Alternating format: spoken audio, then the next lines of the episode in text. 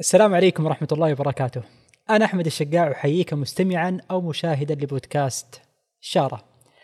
استضفنا في هذه الحلقة الأستاذ وليد العامودي آه، الرئيس التنفيذي لمجموعة العامودي وعضو المجلس القطاعي للتجارة والتجزئة بغرفة جدة وكذلك آه، هو رائد الأعمال الأكثر إبداعا في قطاع الأغذية والحاصل على جائزة فوربس الشرق الأوسط في عام 2014 تحدثنا مع أبو خالد عن رحلة ريادة الأعمال من 20 سنة تقريبا عن البدايات التحولات على مر السنين.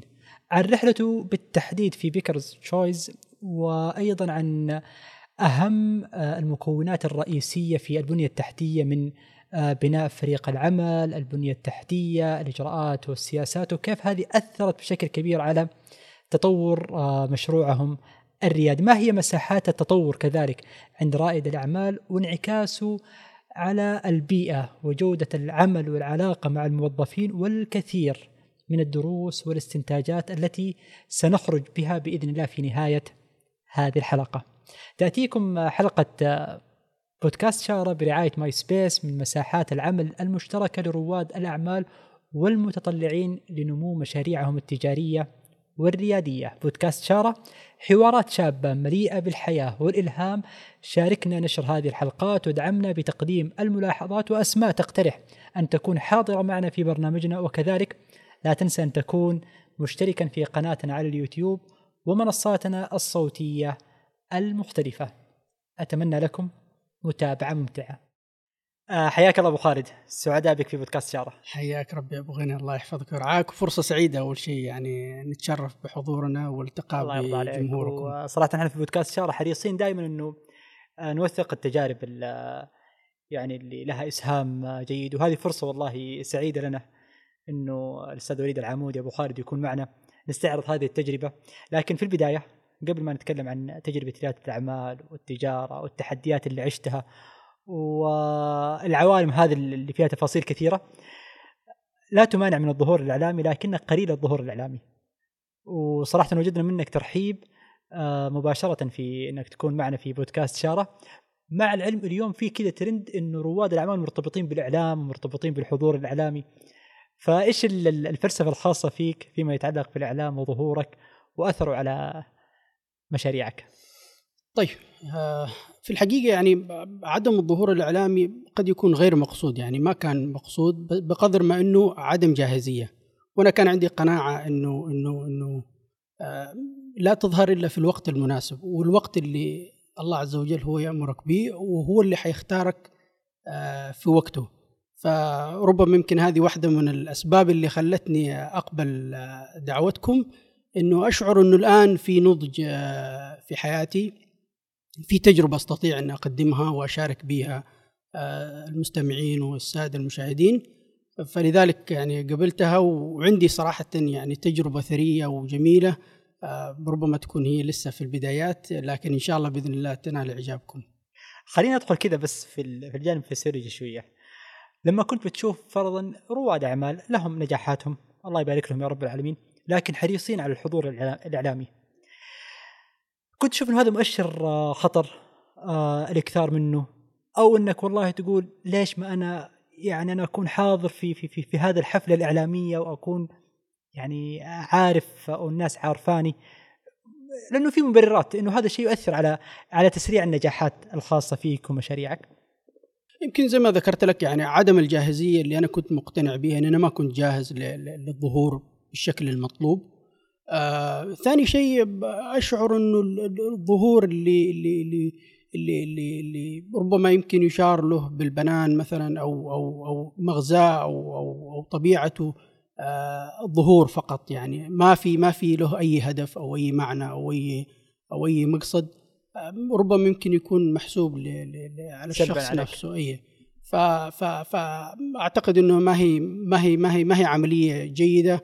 الظهور آه، بشكل غير لائق أو غير مناسب آه، لكن قناعتي ما زالت عليها إنه في الوقت المناسب آه، الله حيختارك وعسانا حظينا في بودكاست شارب بالوقت المناسب. الحمد لله. أنا أعتبر إن هذا أول ظهور جيد إن شاء الله بإذن الله وإن شاء الله نكون تجو يعني أصحاب تجربة معكم. آه ودنا كذا نرجع بالزمن 20 سنة تقريبا. آه نبغى نعرف الخلفية آه التجارية لأبو خالد. كيف بدأت؟ كيف تكونت؟ إيش مساحات آه النمو فيها؟ فنحن نرجعك اليوم من 2022 تقريبا إلى عام 2000 ميلادي. جميل جميل, جميل. طيب آه كانت البدايات حقيقة يعني يمكن البدايات حاضرة من ذهني من, من البداية يعني منذ الصغر يعني من كنت أتردد من قبل عام 2000 وكنت أتردد دائما مع الوالد في العمل وكنت يعني آه مدرك للعملية التجارية وكان الموضوع يعني كده بيتحرك في في داخلي بشكل جدا عميق. وتخرجت من الثانوية طبعا والتحقت في حتى في الثانوية بالقسم التجاري. وفي الجامعة برضو التحقت بكلية إدارة الأعمال. فالموضوع التجاري كان يعني حاضر في ذهني من من البداية. وسبحان الله يعني يمكن طبيعة آه، العائلة التجارية هذه كلها كانت امتداد لحضورنا برضو. يعني حتى دخولي كان يعني في العمل التجاري من عام 2003 آه، يعني الوالد الله يعطيه العافية كان عنده رغبة في إنه استقل بالعمل والانخراط في في الميدان العمل التجاري. فكان عندنا فرصة جيدة في العمل في سوق الأغذية بالتحديد. وكانت وكالة معروضة علينا واشتغلنا فيها وكانت بداية جدا بسيطة يعني هذه تجارتك الخاصة كانت؟ هذه تجارة الوالد وأخواني. آه، تجارة العائلة الصغيرة زي ما بيقولوا. أي ما هي العائلة الكبيرة. آه، فكانت يعني آه، دخلنا في سوق الأغذية. ما كان عندنا أي تجربة سابقة في عالم الأغذية. كانت زي ما ذكرت لك بداية جدا بسيطة. بداية عادية تقليدية. بدينا في مكتب صغير في شقة سكنية أتذكرها. كان عدد الموظفين قرابة الثمانية أو تسعة أو أي في هذه الحدود. بكل أمانة كانت البدايات هذه بالنسبة لي فترة تعلم فترة آه، آه، إنه كيف آه، كيف أستفيد منها كيف أتعلم منها من فريق العمل اللي كان موجود معايا. كنت حريص إنه إنه فعلا هذا العمل يصبح عمل عمل كبير وعمل عظيم في يوم ما. ما كان عندي رغبة إنه يكون عندي هذا العمل بيشتغل بشكل متواضع وشكل بسيط. ربما يمكن البدايات كانت بسيطة لكن الحلم كان كبير. هو في شيء متعلق يمكن بالجينات. آه. صحيح صحيح. يعني آه، غالبا عيال التجار يصيروا تجار. ما فكرت تكون موظف؟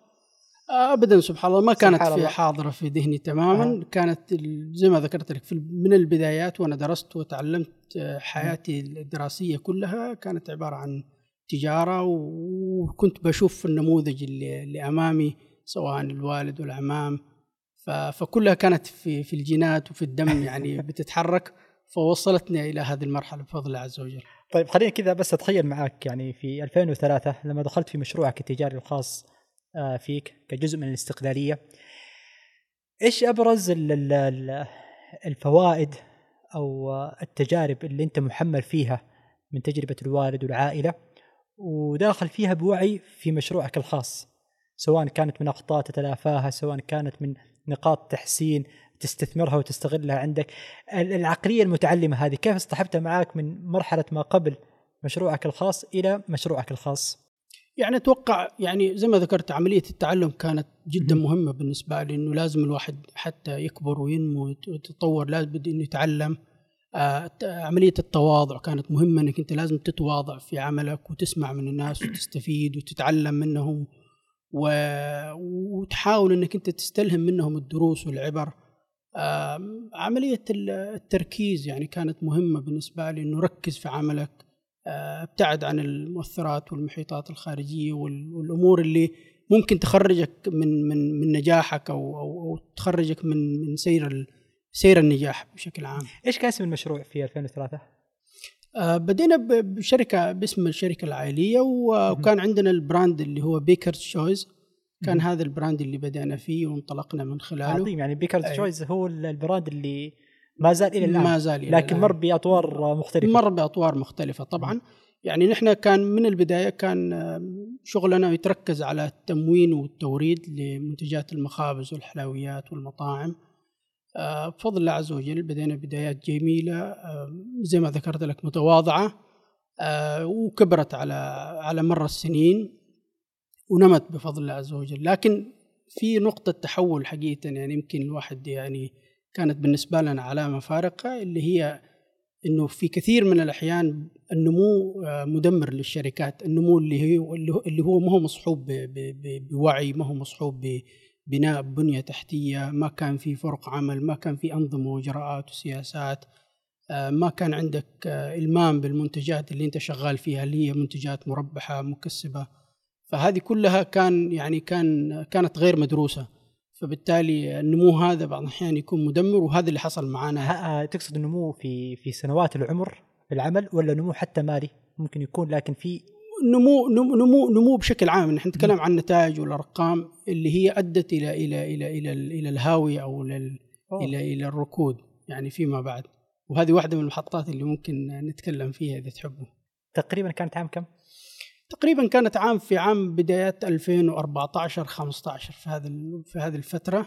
عجيب. اللي حصل يعني فيها نمو كبير جدا ونمو غير مدروس يعني بكل أمانة. آه، لأنه هذا النمو كان يعني كان كان واضح إنه في في في آه، في في هاوية حنروح فيها. لا هنا في حاجة كذا حابين نتعرف عليها بشكل أكبر بس الغريب إنه في 2014 يعني آه، توجت بجائزة. صحيح. آه، في عام 2014 فعلا كانت كانت ارقامنا كانت أرقام كبيرة جدا. ونتائجنا كانت نتائج ممتازة. لكن في خبايا في البزنس ما كنا نحن منتبهين له ولا كنا واعيين. إيش هي الجائزة؟ إيش قصة الجائزة؟ جائزة فوربس طبعا يعني, يعني حصلنا عليها الحمد لله. قدمنا وكانت نتائجنا وارقامنا كانت مبهرة. لكن في أشياء في كواليس داخل ال business ما كانت واضحة بالنسبة لنا ولا كانت ولا كانت نحن كنا مستوعبينها أو كنا آه، منتبهين لها. فلذلك أتوقع إنه هذه الجائزة كانت يعني درس لنا كبير إنه لا آه لابد تنتبه على نفسك لابد تعيد آه، مراجعة حساباتك تعيد تعريف ال business بشكل كبير. فبدينا لا نطالع إنه اليوم البنية التحتية حق الشركة ما كانت ما كانت مؤهلة للأرقام هذه. أعطيك على سبيل المثال أنت اليوم لو عندك تبغى تبني برج من 100 طابق هل ينفع تبني بنية تحتية زي ما تبني عمارة من خمسة أدوار؟ مستحيل. مستحيل تماما. وهذا اللي حصل معنا إنه نحن كنا نبغى نبني برج طويل وكبير وعريض لكن كانت البنية التحتية ضعيفة جدا. ما كانت تتحمل لهذه الأرقام الكبيرة اللي كنا نوصل لها. فلذلك يعني كانت النتيجة حتمية وواضحه بالنسبة لي وأنا استوعبتها مؤخرا بعد بعد القراءة وبعد التعلم مع كثير من المرشدين والمستشارين اللي اللي اشتغلت معاهم استوعبت هذا الدرس. يعني دحين بس حتى أنظم بس التسلسل التاريخي. من 2003 إلى 2014 آه كان Choice Baker's أو Baker's Choice تحقق نجاحات جيدة؟ نجاحات عادية. عادية. عادية. وكنتم ماشيين في السوق أموركم طيبة وتبيعوا وتشتروا؟ نحقق نجاحات عادية أرقام كبيرة. كيف هذه نجاحات عادية أرقام كبيرة؟ يعني بمعنى بمعنى إنه نحن ماشيين أمورنا في السوق بنبيع وبنشتغل لكن ما كان في نجاح ملموس ما كان في نجاح حقيقي من ناحية المعنى والمقصد. الحقيقي لل business. ما كان في معنى واضح لل business اللي نحن نطمح له. فبالتالي هذه كلها أمور اشتغلنا عليها فيما بعد ما بعد 2016 في 2014 أخذت الجائزة؟ في عام 2014 أخذنا الجائزة بناء على الأرقام اللي موجودة وبناء على النمو اللي حصلنا عليه. لكن ما كان في أنا ما أشعر إنه كان في نجاح حقيقي فعلا كذا كنت أطمح له. لكن هذا النجاح أو هذا الإنجاز لاقى زخم في الوسط الإعلامي. نعم. إيه. نعم نعم نعم. لكنه يعني فعلا هو آه، خلاني خلانا نبدأ نراجع حساباتنا. وهنا يمكن زي ما ذكرت لك يعني موضوع إنه الواحد يتواضع للنتائج ويبدأ لا يقول آه، والله خلاص أنا وصلت. وهذه يمكن واحدة من الأشياء الجميلة في رحلة ريادة الأعمال أنه هي ما هي محطة هي رحلة لابد الإنسان دائما يستمتع بها وي وي ويمشي فيها بحلوها وبمرها. يمكن هذه المرحلة مرينا فيها كانت مرحلة جميلة جدا مرحلة تأسيس. آه، المرحلة اللي بعدها جات اللي هي مرحلة التحول ما بعد 2016 اللي منها بدينا ندخل في عالم الصناعة بدينا نشتغل آه، نبني على فرق العمل نشتغل على الأنظمة والإجراءات والسياسات. بدينا يكون يكون عندنا استراتيجية واضحة ومعنى وقيم قيم مشتركة في رؤية ورسالة. فهذه كلها أمور يعني خلت ثقافة البزنس عندنا اختلفت. آه، خلتنا نحصل على نتائج أفضل بكثير بفضل الله عز وجل. الآن نحن نجنيها. طيب 2014 إلى 2016 هذه المرحلة كانت مرحلة بينية مرحلة فاصلة. جميل. آه كانت في مشاعر سلبية تراودك في هذه المرحلة؟ يعني أكثرها مشاعر هي إنه إيش ال... إيش إيش إيش إيش الخطوة القادمة؟ كانت في خسارات ولا كانت طبعا كان في خسارات أه. وكانت خسارات مؤلمة آه، بسبب عدم الالتفات والاهتمام والوعي للبزنس الحقيقي اللي كنا نطمح له نحن وزي ما ذكرت يعني إن موضوع البنية التحتية هو كان الشغل الشاغل اللي كنا نحن اشتغلنا عليه في عام 2014 و15 و16 وكانت من بعدها نقطة التحول والانطلاقة طيب أعطينا تفاصيل هذه المرحلة. يعني ما هي أبرز التحديات اللي واجهتوها؟ وشفتوا لابد الالتفات لها بأكثر وعي.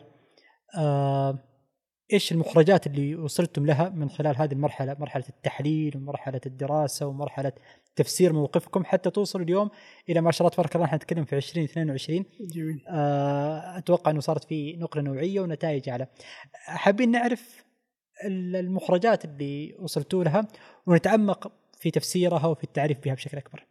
يعني يمكن كان التركيز آه، على على الأفراد واستقطاب الكفاءات. كنت تشير للبنيه التحتية. جميل. اي هذه اللي نحن مكونات البنية التحتية. مكونات البنية التحتية اللي هم الأفراد واستقطاب الكفاءات الجيدة والناس اللي آه، فعلا يستطيعوا أنهم يساهموا في في في بناء الشركة ويقبلوا التحدي لأنه نحن كنا في ظرف جدا صعب.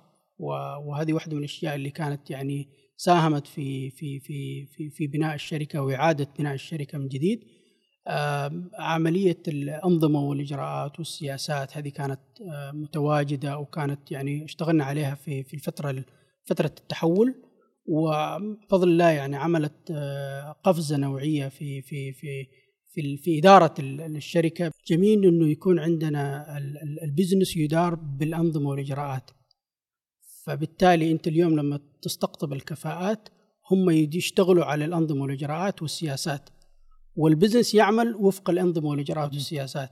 في السابق كان عندنا الأفراد هم يديروا ال business هذه يمكن مرحلة التجارة التقليدية. التجارة التقليدية إيه؟ إنه الأفراد هم يديروا ال business بأفكارهم بأفكارهم بقراراتهم. بقراراتهم فبالتالي آه أنت اليوم آه في قرارات فردية ربما هي اللي توديك آه أو تحطك في في في في في وضع غير غير جيد. آه غير إنه الأنظمة والإجراءات هي اللي تتبعك وهي اللي تنظم سير العمل. الأفراد متغيرين الأنظمة والإجراءات ثابتة بالنسبة لنا. فهذا المفترض إنه الإدارات آه، الشركات الناجحة تدار بالأنظمة والإجراءات والسياسات. فكان الآن عندنا في مكونات البنية التحتية ما يتعلق بالأفراد والكفاءات وما يتعلق بالإجراءات. والسياسات. مضبوط. كانت هذه أبرز يعني نقاط التحول. نعم نعم.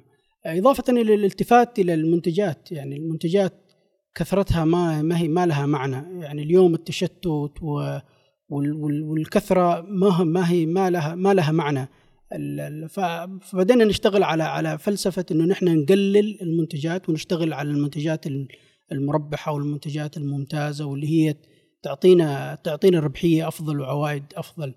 فهذه الفلسفة كانت هي فلسفة إنك أنت تشتغل على القليل اللي هو يجيب لك الكثير. مو هو الكثير اللي يجيب لك القليل. فهذه يعني عملت فارق كبير في النتائج. إضافة إلى الأفراد آه، زي ما ذكرنا كانت الأعداد كبيرة عندنا فاشتغلنا على تقليلها فركزنا على الناس المؤهلين والناس الأقوياء والناس الجيدين فهم اللي يجيبوا لك النتائج الكبيرة ويجيبوا لك النتائج الممتازة. يعني انت تشير دائما في في اللي يعرف أبو خالد يتكلم معه دائما تقول الزبدة. صحيح. آه، الزبدة الخلاصة التركيز هذه واحدة من من أهم المخرجات. بينما أنا كذا جالس أتخيل بعض الأحيان اليوم كذا في شركات أو في في رو- رواد أعمال يحب يدخل بيئة العمل فيشوفها كذا مليانة. موظفين. يشعر كذا بالانتشاء إنه أنا عندي 30 40 50 موظف. أنا عندي مجموعة منتجات مو منتج اثنين ثلاثة أربعة لا أنا كذا كل شيء يملي العين. هذه آه، من خلال تجاربك الشخصية شفتها كيف؟ وشفتها غير ناجحة. يعني للأمانة نحن على مستواك الشخصي كانت على مستوانا الشخصي هذه. التركيز والتخصص هو هو كان سبب آه، نجاحنا في الفترة الأخيرة. آه، و- واحدة من الأشياء اللي خلتنا فعلا إن إحنا نخرج عن المسار وأدتنا إلى ال- الهاوية اللي هي عملية عملية التشتت وعملية الدخول في صناعات وفي أنشطة ومجالات آه، ما لنا فيها وخلتنا يعني أصحاب أكثر من صنعة. خليني أدخل معاك بالعمق خليني أعيش معاك التجربة مم. اللي أنتم كنتوا فيها. مجالكم في في الاطعمه والاغذيه إيش التشتت اللي مريتوا فيه؟ وإيش اللي صار بعدين وتغير معاكم؟ التشتت اللي صار فيه إنه كان السوق يبغى بعض المنتجات وكل ما أحد قال لنا والله نبغى المنتج الفلاني رحنا جبنا له إياه وجبنا له إياه بدون وعي وبدون أي دراسة وبدون أي تركيز. فصرنا نحن نلبي رغبات السوق ونلبي رغبات عملائنا. فلكن آه، ما كان هذا ما كان ما كان ما كان هذا مدروس. فوصلتنا إلى نتيجه غير جيدة وغير آه، غير مجدية. غير لما يكون انت انت انت انت لك بصمة خاصة في في السوق بمنتج معين. الناس يعرفوك ويشيروا لك بالمنتج الفلاني. والله فلان الفلاني أو الشركة الفلانية أنا من يوم ما أتذكرها أتذكر المنتج الفلاني أتذكر الصنعة. الفلانية. فكثير من الشركات اليوم لما نتذكرها أو نعرفها نتذكرها بمنتج واحد نتذكرها بمنتج آه،. فريد من نوعه فريد آه، في تخصصها. فأعتقد إنه هذا سبب نجاحها أما عملية إنك أنت تجيب كل حاجة وتشتغل في كل حاجة ما أعتقد إنها مجدية ولا هي مرضية. واليوم إيش مجال التخصص اللي تقدموا فيه من خلاله قيمة فريدة؟ يعني تعرف آه، بكم وتعرفوا بها؟ طيب نحن يعني نعمل في مجال ال- ال- ال- التقنيه التقنية الغذائية. آه، مهتمين بصنع وابتكار منتجات الدهون النباتية. نطمح لبناء مجتمع الخبازين والطهاة. اليوم نحن بنهتم بالخبازين والطهاة بشكل كبير. بنحاول نثقفهم نوعيهم نمكنهم نكون مصدر السعادة والإلهام لهم. هذه كلها أشياء خلتنا فعلا نحن نبعد عن عملية البيع التقليدي ونبعد عن إنه والله كيف آه، نبيع ونشتري وبس. لا في عندنا فلسفة ثانية آه، خلتنا كده نخرج عن عن عن أمور البيع. وهي خلتنا إنه نحن نركز على على على معنى وهدف سامي من خلاله نحن نقدر نبيع بكل سهولة ويسر والهدف السامي هذا هو إيش؟ اللي هو بناء مجتمع الخبازين والطهاة إنه هذا المجتمع أوه. عمال بيكبر عمال بي بينمو آه، في كثير اليوم آه، بيطبخوا رواد أعمال أسر منتجة آه، تشتغل من البيوت في ناس مطابخ خبازين بيحاولوا إنهم يبتكروا منتجات جديدة غير تقليدية. هذه الشريحة آه، كانت مفقودة كانت غير مدعومة بطريقة أو بأخرى. نحن بدينا نلتفت لها وبدينا نشتغل معاها ندعمها نركز عليها. آم، حقيقة وجدنا إقبال كبير منهم. وشريحة يعني ما هي ما هي بسيطة اليوم يعني. يعني أنتم الآن صار مو فلسفتكم إنكم تبيعوا فرضا الزبدة. صحيح. لكن كيف تجعلوا من هذا الطاهي سعيد؟ أها. نعم. وهذا التحول يعني عمليا فرق في في. بيئة العمل؟ في بيئة العمل يعني وهذه واحدة من الأشياء اللي اشتغلنا عليها في فترة التحول اللي هي عملية إنه نحن كيف يكون عندنا قيم مشتركة. فكانت واحدة من القيم المشتركة اللي هي قيمة السعادة. مهم. فقيمة السعادة كيف نحن نكون سعداء كفريق كفرق عمل؟ وهذه السعادة كيف نحن نقدر ننقلها لعملائنا؟ فبالتالي إذا انتقلت لعملائنا حيقدروا يطبخوا منتجات سعيدة حتوصل لعملائهم. لأن أغلب منتجاتنا هي في النهاية آه، باعثة للسعادة وإن شاء الله آه، تكون آه، يعني مصدر سعادة وإلهام.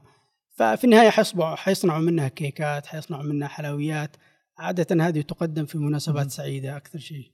فانتم صار ارتباطكم مع عملائكم إنه نحن مصدر سعادة لكم أكثر من إننا مزود خدمة ومنتجات نعم. وهذا ه- هذه بالنسبة لنا يعني شيء واضح ومهمة واضحة بالنسبة لنا بناء مصدر بناء مجتمع الطباخين والطهاة وأن نكون مصدر سعادة وإلهام لهم. وايش إيش يقدم لهم غير المنتجات يعني هل في برامج تدريبية طبعا في؟ برامج توعوية بنقدم لهم إياها بنحاول نثقفهم ونوعيهم بنحاول نقدم لهم وصفات وطبخات عن طريق ال- التواصل الاجتماعي بنحاول إنه الآن يعني نشتغل معاهم كبرامج يعني نجتمع في مكتبنا. عملنا مكتب جديد الحمد لله ما شاء الله تبارك الله. وحاول بنحاول يعني يكون في نوع من التفاعل بيننا وبينهم في المكتب بحيث إنه ممكن تصير برامج توعوية وبرامج تثقيفية وتبادل معرفة وتبادل خبرات. فهذه كل اشياء بالنسبة لنا رسالة واضحة إنه نحن اليوم آه، مستهدفين هذا المجتمع. ما هو المقصد؟ بيع وشراء فقط. ابى أروح معك للبيئة الداخلية. أنت أشرت إنه واحدة من مكونات التحول في آه، في البنية التحتية هو ما يتعلق بالفريق. خليني أتكلم معك من ناحية كيف يتم اختيار هذا الفريق. واحد ما هي الممارسات الاتصالية الداخلية اللي تغيرت في التعامل مع هذا الفريق آه، داخل المنظمة؟ أم، واحدة من الأشياء اللي كانت يعني بالنسبة لنا مهمة جدا في عملية الاستقطاب عملية ال- العقلية والقناعات واختيارهم مبني على هذا الجانب وعلى هذا الأساس. ما هي مبنية على جانب ال- الشهادة والخبرة لا. بالنسبة لنا السلوك أوه. سلوك الفرد قناعاته هل فعلا هذا الشخص يتلائم مع بيئتنا؟ هل يتلائم مع الظروف والتحديات اللي نحن تواجهنا؟ فهذه واحدة من الأشياء اللي كانت جدا مهمة بالنسبة لنا. كيف تعرفوها؟ مقابلات شخصية. المقابلات الشخصيه آه، بذلنا فيها جهد كبير وجدا عالي آه، خلتنا فعلا يعني ننتقي الافراد المميزين. آه، هذه استفدنا منها بشكل كبير واليوم الحمد لله يعني عندنا فريق أعتقد إنه عظيم جدا. أنا ممتن لهم يعني كل الشكر والامتنان. الشغلة الثانية عملية الممارسات الداخلية. وهذه واحدة من الأشياء اللي اشتغلنا عليها برضو مع أحد المرشدين. آه، كان عندنا آه، برامج آه، تثقيفية لل- للفريق التنفيذي وكيف نحن نقدر نساهم في عملية آه، تشجيع فرق العمل والتحفيز والإلهام ومشاركة الفريق والتحديات تكون حاضرة في في بيئة العمل بالنسبة لنا. فهذه كيف تصنعها في جو العمل جدا مهمة. آه، كيف نحن نقدر نكتشف نقاط قوتنا ونستفيد من بعضها ونستفيد منها آه، وكيف نعرف نقاط قوة نقاط ضعفنا ونحاول يعني آه، ما نهتم بها ونركز عليها بشكل كبير. آه، هذه كلها يعني صنعت من الفريق آه، لغة أو أو أو أو أو, تجانس وانسجام كبير وعالي بين الفريق.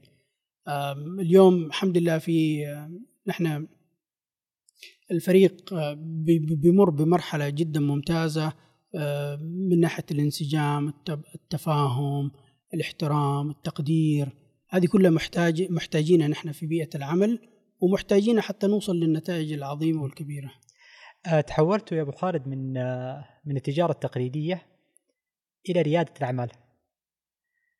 هذا في 2016 بعد المرحلة ال- مرحلة المخاض إذا صحت صحيح. إذا صح التوصيف لها. آه، إيش اللي فرق في في مرحلة رياده الاعمال؟ يعني إيش التحديات الجديدة اللي ما كان يعيشها التاجر لكن اليوم عالم ريادة الأعمال يعني يعيشها رائد الأعمال آه، ويشوف إنه لابد إنه يتعامل معها بعقلية غير عقلية التاجر التقليدي. يعني أعتقد واحدة من الأشياء المهمة وهذه واحدة من القيم المشتركة اللي اللي اشتغلنا عليها في الفترة الأخيرة اللي هي عملية الابتكار وانه ريادة الأعمال أو بيئة الأعمال الريادية تحتاج إنه تعمل في في في في ابتكار دائم وفي آه، وفي في تطور وفي نمو. ما ما نشتغل في في أعمال تقليدية واعمال ما لها أي جدوى. آه، واحدة من الأشياء الجميلة في عالم ريادة الأعمال آه، وهذه يمكن اشتغلنا عليها في فترة أخيرة اللي هي التركيز على قيمة الابتكار. وأنه يكون ال- ال- ال- ال- ال- ال- البزنس أو الع- أو المنتج منتج غير تقليدي. فوضعنا نفسنا في محيط بيقولوا عليه المحيط الأزرق.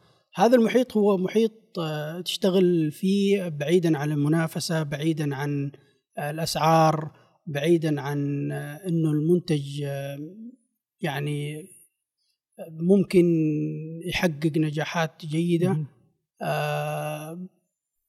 المنتجات الم- المحيط الأحمر آه، مزعج بالنسبة للأسواق وكثير من من آه، العلامات الكبيرة أو الأسواق الكبيرة هي متواجدة في المحيط ال- الأحمر. فالمحيط الأحمر محيط مزعج محيط كله منافسة في الأسعار منتجات تقليدية ما في أي ابتكار.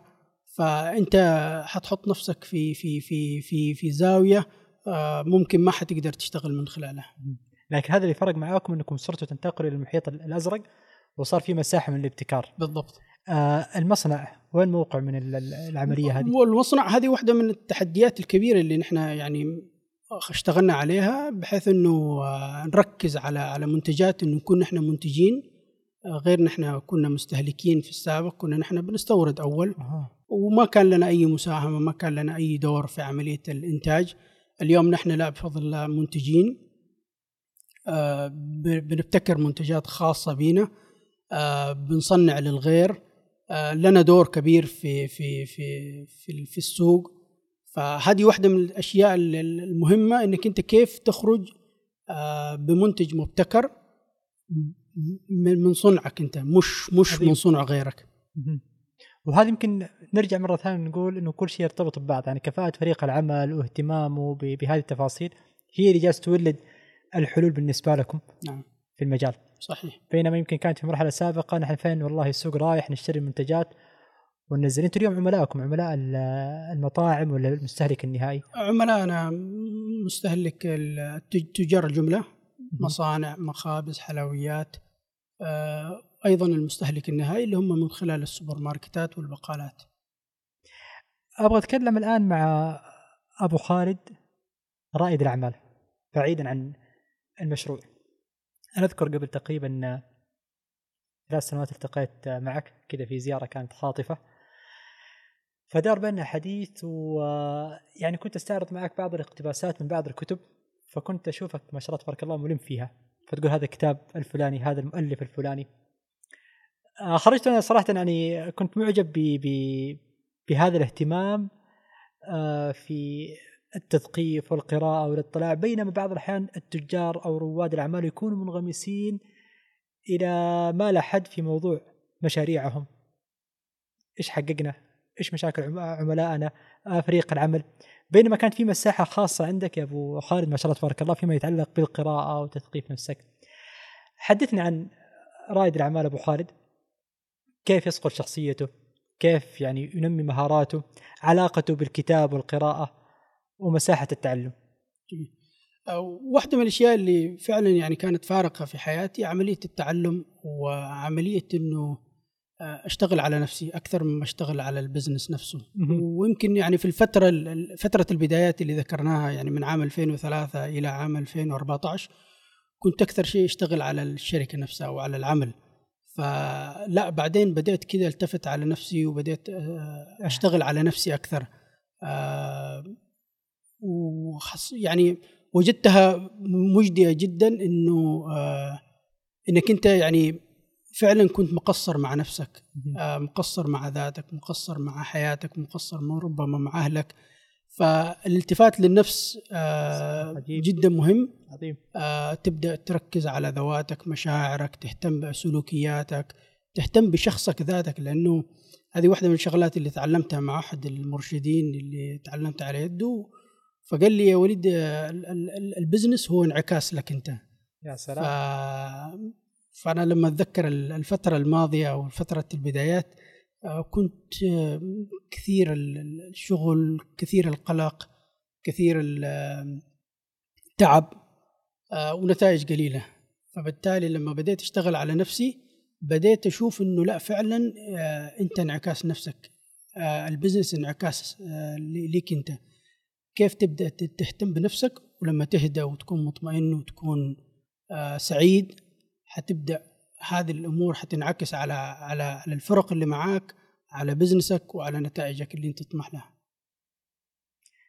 آه ما أبغى أكون منحاز لصف ال coaching وال coaches لكن آه هل فعلا المرشدين وال coaches اللي يكونوا خاصين بقيادات الأعمال لهم تأثير على القرارات وعلى الأفكار وعلى مشاعر رائد الأعمال؟ يعني لهم تأثير جدا كبير. أتوقع إنه أكبر أكبر درس يعني ذكرت لك إياه إنه الواحد يشتغل على نفسه.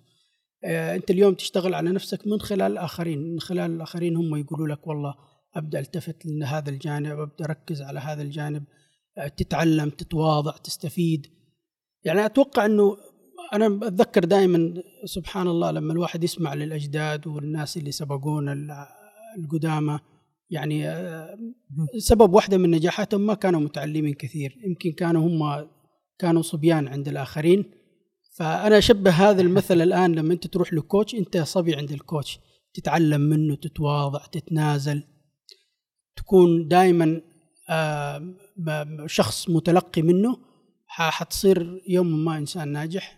من خلال هذه المرحلة اللي انت جالس تتواضع فيها وتنزل نفسك. لأنه مهما كان الواحد حتى لو درس في جامعة حتى لو وصل إلى أرقام ووصل إلى نتائج آه، في النهاية يظل الإنسان آه، يعني مت يعني يعني ضروري إنه يكون عنده إنه يكون شخص مرشد وموجه له ويرشده لأشياء كثيرة. ربما الواحد ما يشوف نفسه فيها ما يشوف جوانب آه، الضعف اللي هو فيها أو جوانب القوة. فبالتالي يرشدوه ويوجهوه.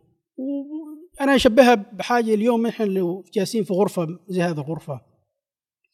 لو أنا كل يوم جالس في الغرفة هذه ما حشوف الشغلات اللي هي آه، الأشياء الأماكن الوسخة مثلا أو الأماكن الغير نظيفة.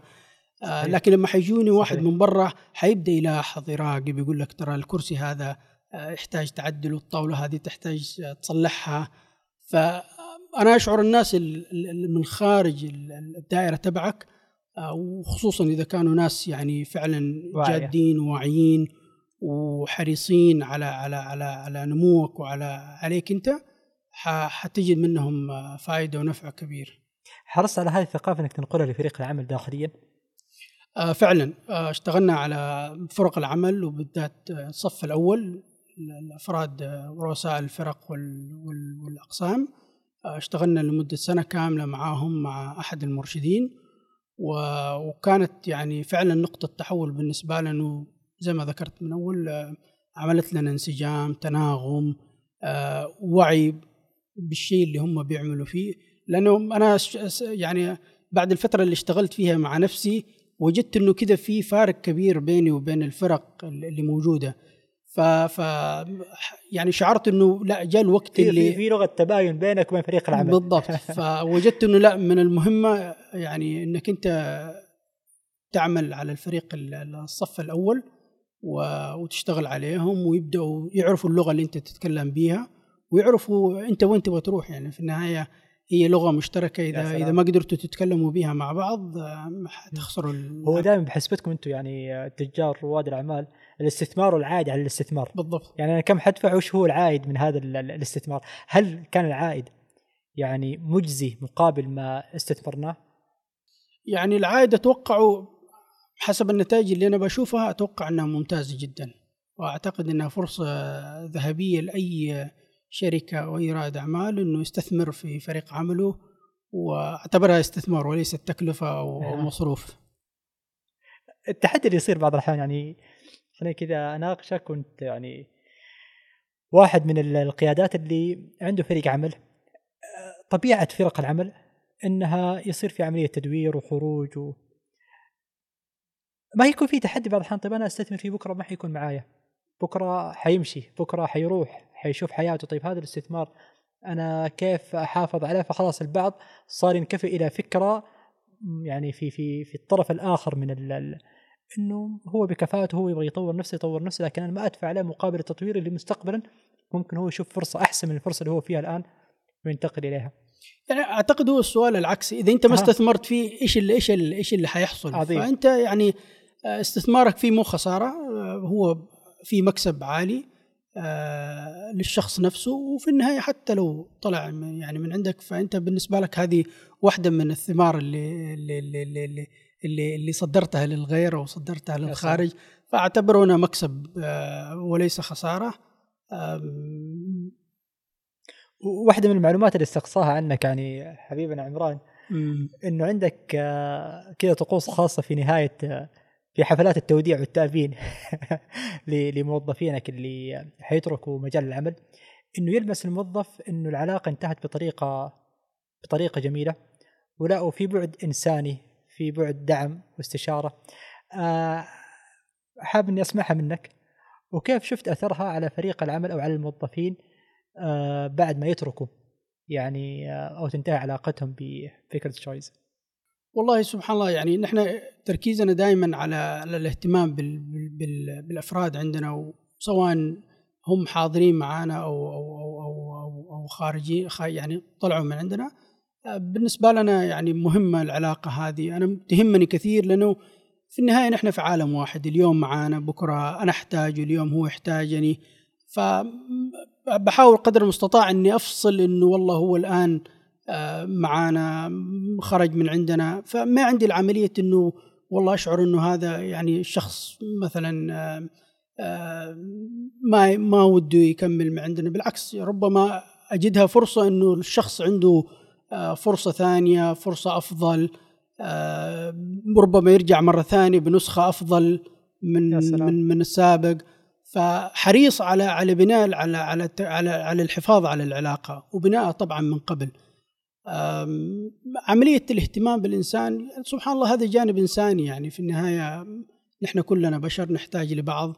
آه، الله سخرنا لبعض. ف يعني أشعر إنها مهمة بالنسبة لنا. عملية التوديع هذا أمر طبيعي بالنسبة هل تقبل لو موظف خرج من عندك ومن ثم عاد إليك مرة ثانية؟ زي ما يقولوا ماذا لو عاد معتذرا. والله ما في إشكالية. يعني نعم. بالنسبة لي أنا أعتقد إنه لو لو لو الشخص يعني طبعا كان أفضل من من من من الوضع السابق لو كان سيرته حسنة ما عنده أي إشكاليات ما عنده أي سوابق فما عندنا أي إشكالية إنه الإنسان يرجع لنا بس أتوقع وافضل وأفضل إنه يرجع بنسخة أفضل مما كان. يا سلام. يا هذا اللي بالنسبة لي لأنه أنت اليوم تحتاج ناس يكونوا إضافة لك ما يكونوا هم نسخة متكررة من, من السابق. فتحتاج الناس اللي ممكن يضيفوا لك يكونوا مجددين لك آه، في أعمالك آه، بعيدا عن النمطية السابقة. آه، احتفلت باليوم العالمي للسعادة. نعم. خلفيات هذا الاحتفال. إيش الهدف أو المعنى اللي حابين كقيادة في بيكر تشويز إنكم توصلوا إليها من خلال الاحتفال بمثل هذه المناسبات؟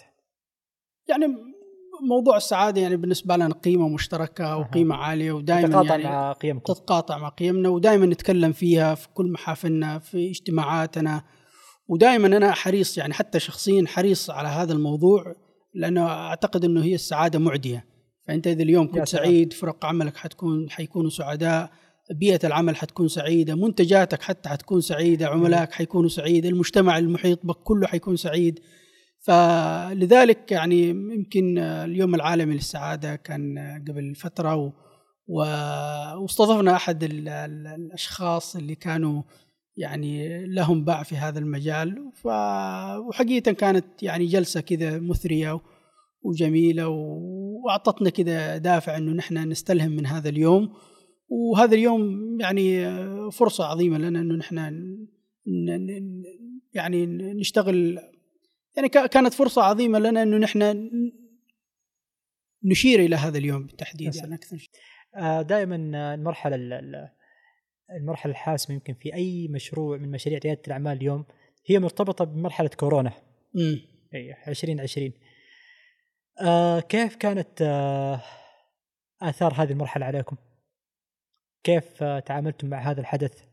هل كان في تأثير آه سلبي طبعا يمكن إحنا بحكم عملنا في العمل في القطاع الغذائي فما تأثرنا بشكل كبير لكن أتوقع إنه واحدة من الأشياء اللي خدمتنا كثير عملية البنية التحتية اللي اشتغلنا عليها ما قبل كورونا. يا سلام. آه، الأفراد اليوم لما يكون عندك مؤهلين وواعيين ومستقبلين لأي حدث فبالتالي النتيجة حتكون آه، يعني متقبلين لها.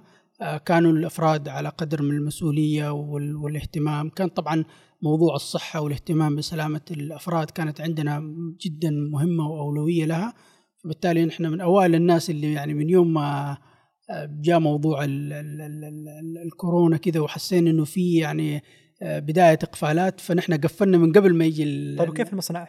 كيف صارت عملية الإنتاج؟ لا المصنع والإنتاج كان شغال والمستودعات كانت شغالة الفرق اللي هي كانت في المكتب أو المكتب الرئيسي كانوا لا كانوا أغلبهم بيمارسوا أعمالهم من البيوت كانت عندنا اجتماعات دورية وبنسمع من بعض وبنعرف إيش اللي حاصل بيومنا كان طبيعة عملنا كان يعني شغ... كنا شغالين ما كانه في شيء حاصل. بس اللهم انه كنا كنا كل واحد في بيته وبيعمل عن بعد.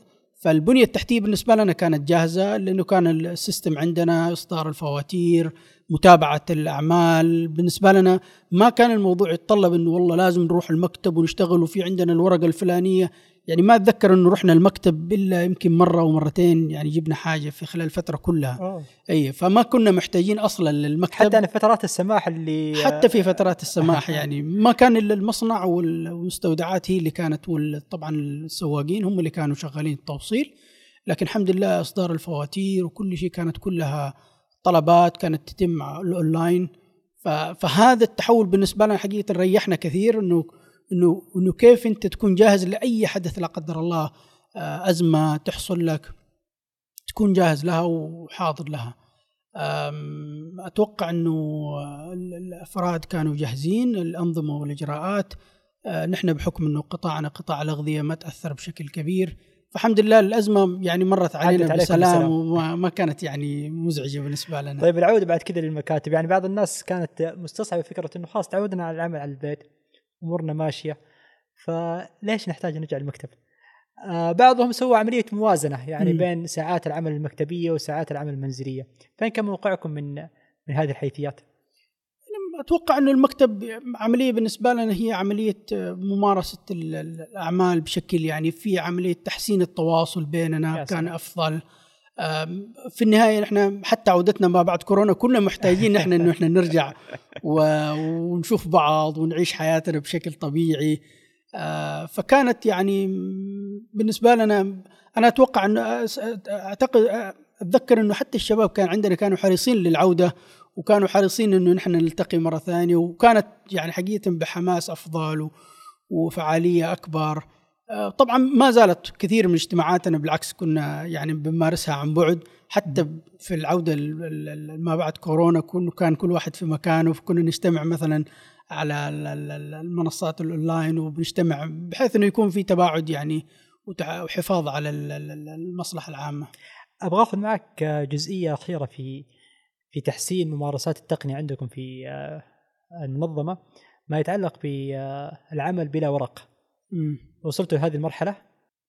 نعم. يعني بشكل كبير جدا نحن اعتقد أعتقد إنه نحن تفوقنا في هذا الجانب.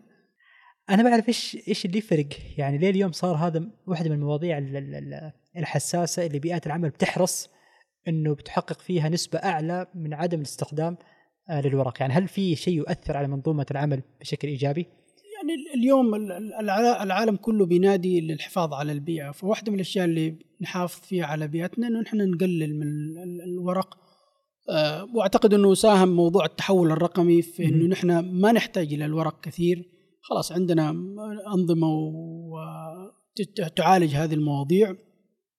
عندنا المساحات السحابية بنخزن فيها أوراقنا ومستنداتنا. فاليوم لو تيجي تشوف مكتبنا يعني الورق جدا ضعيف يكاد يعني آه، لا يذكر عندنا طابعة واحدة فبالتالي الكل يعني يشترك فيها وحتى لو اضطرينا نحن نطبع نحتاج إنه نحن نتحرك ونقوم ويعني يكون في تقليل لهذا الجانب فكانت هذه رسالة واضحة لعملية إنه نحن نبغى نحافظ على البيئة ونبغى نقلل من الورق وأعتقد إنه هذا تحول في العالم كله. آه خالد ما شاء الله كم عمره؟ خالد عمره 15 سنة. ما شاء الله تبارك الله. تاجر صاعد. والله سبحان الله كان بيكلمني قبل كم يوم فبيقول لي ما أعرف يعني أنا ما قد كلمته في موضوع الريادة لكن أه. في عنده تح يعني توجه كده لمشروع ريادي قادم إن شاء الله. آه عنده آه الجانب التقني عالي فأتوقع إنه رائد تقني أكثر من أبوه حتستقطبه ولا حتفتح المشروع الخاص؟ والله الموضوع عايد له إن شاء الله فإذا كان في فرصة إنه يكون يعني معانا يساهم في في بناء المنظومة طبعا ما حاجامله في الموضوع لكن الله يكتب له التوفيق. آه، كيف أبو خالد آه، يعني يوازن بين هذا الزخم العالي في في في ضغط العمل وبين الأسرة والتواصل معها و... والعلاقة الأسرية اللي بعض الأحيان قد يخطي رائد الأعمال أو التاجر فتكون موازنات مثل هذه العملية ضعيفة جدا على حساب الأسرة. فين محل الأسرة عند أبو خالد وكيف جالس يتعاطى معها بشكل إيجابي؟ وهذه واحدة من الأشياء اللي ركزت عليها في الفترة الأخيرة إنه أنا كنت مقصر مع الأسرة بشكل جدا كبير. اليوم بعطيهم يعني جزء من وقتي بفضل الله عز وجل وأهتم بموضوع الجودة أكثر شيء. يعني اليوم ما هو ما هو بكثرة الساعات اللي أنت تقضيها مع الأسرة آه، لكن الأسرة لها اهتمام جيد معايا. آه، بالذات آه، سواء علاقاتي مع الأسرة الصغيرة اللي هي الزوجة والأبناء أو الأسرة الكبيرة اللي هم الوالد والوالدة الله يحفظهم وأخواني. فأهتم بهم حقيقة بشكل جدا قريب وأحاول أحرص على التقاء بهم بشكل يومي سواء الوالد والوالد وسواء التواصل معهم تلبية احتياجاتهم. اليوم أهالينا يعني في هذا العمر يحتاجوا مننا التواجد يعني عن قرب الاهتمام آه، بيفرحوا إذا شافونا نحن ناجحين و يعني أمورنا طيبة الحمد لله. فأنت يعني حريص أنك أنت توريهم الجانب المشرق وتحاول جميل. يعني تفرحهم بهذا بهذا بهذا الأمر. أبغى أختم معاك كذا يعني ب بشيء تذكره موقف ما زالت عالقه في مسيرتك العشرين سنة. هل في كذا حدث معين أو موقف أو قصة مع موظف مع عميل يعني تتردد آه، عليك بشكل مستمر؟ تجدها حاضرة دائما معك؟ طيب آه سبحان الله قبل فترة أتذكر سألت عن واحد من الموظفين السابقين. فسألت عنه كذا وسبحان الله يعني الشباب وزملائه قالوا لي إنه الرجال ما شاء الله يعني صار تاجر كبير في بلده الآن. يعني الرجال خرج من عندنا وكان سبحان الله يعني خروجه ما كان عنده أي فرصة عمل في في في في شركة ثانية. وخرج إلى بلده وقالوا لي إنه الرجال ما شاء الله صار تاجر كبير الآن وبسبب يعني آه، يعني صار يتعامل مثلا في أعتقد إنه في العقار أو شيء زي كذا وباع له بيت صغير وبدأ يتاجر فيه فصار تاجر كبير. هذه حقيقة كده أعطتني فرحة يعني كده في داخلي وقلت يعني الحمد لله إنك أنت كنت سبب يعني في في في في في في في, في بناء بيوت وفي في تكون أنت مصدر رزق لل للبشر. فهذه يعني من الأشياء اللي دائما أفرح بها لما أشوف أسمع عن أخبار أحد من الموظفين السابقين اللي كانوا معانا. فتح بيت فتح بزنس تزوج جاله مولود اشترى سيارة. تسعدني هذه الأمور لأن أشعر كذا فيها إنه الحمد لله إنك أنت كنت سبب في هذا الشيء. الله يعطيك العافية أبو خالد. والله سعيد جدا بهذا اللقاء. الله يحفظك. آه خليني أختم معك بما تحب أن تختم به دائما. ما هو زبدة الكلام؟ لو اخذناه كذا في خلاصة آه نختم آه بها حديثنا معك. طيب آه زبدة الكلام ثلاثي أنا أنا أسميها ثلاثية النجاح. آه وهي كلها جاية بسياق التاء التواضع التعلم والتركيز هذه الأمور الثلاثة إذا إذا إذا تواجدت في أي شخص أعتقد أنها حتكون سبب آه، في نجاح أي إنسان. الله يرضى عليك شكرا لك يا أبو خالد. إحنا سعيدين بتوثيق هذه التجربة. يعطيك العافية أبو غنى وفرصة سعيدة. شكرا لك.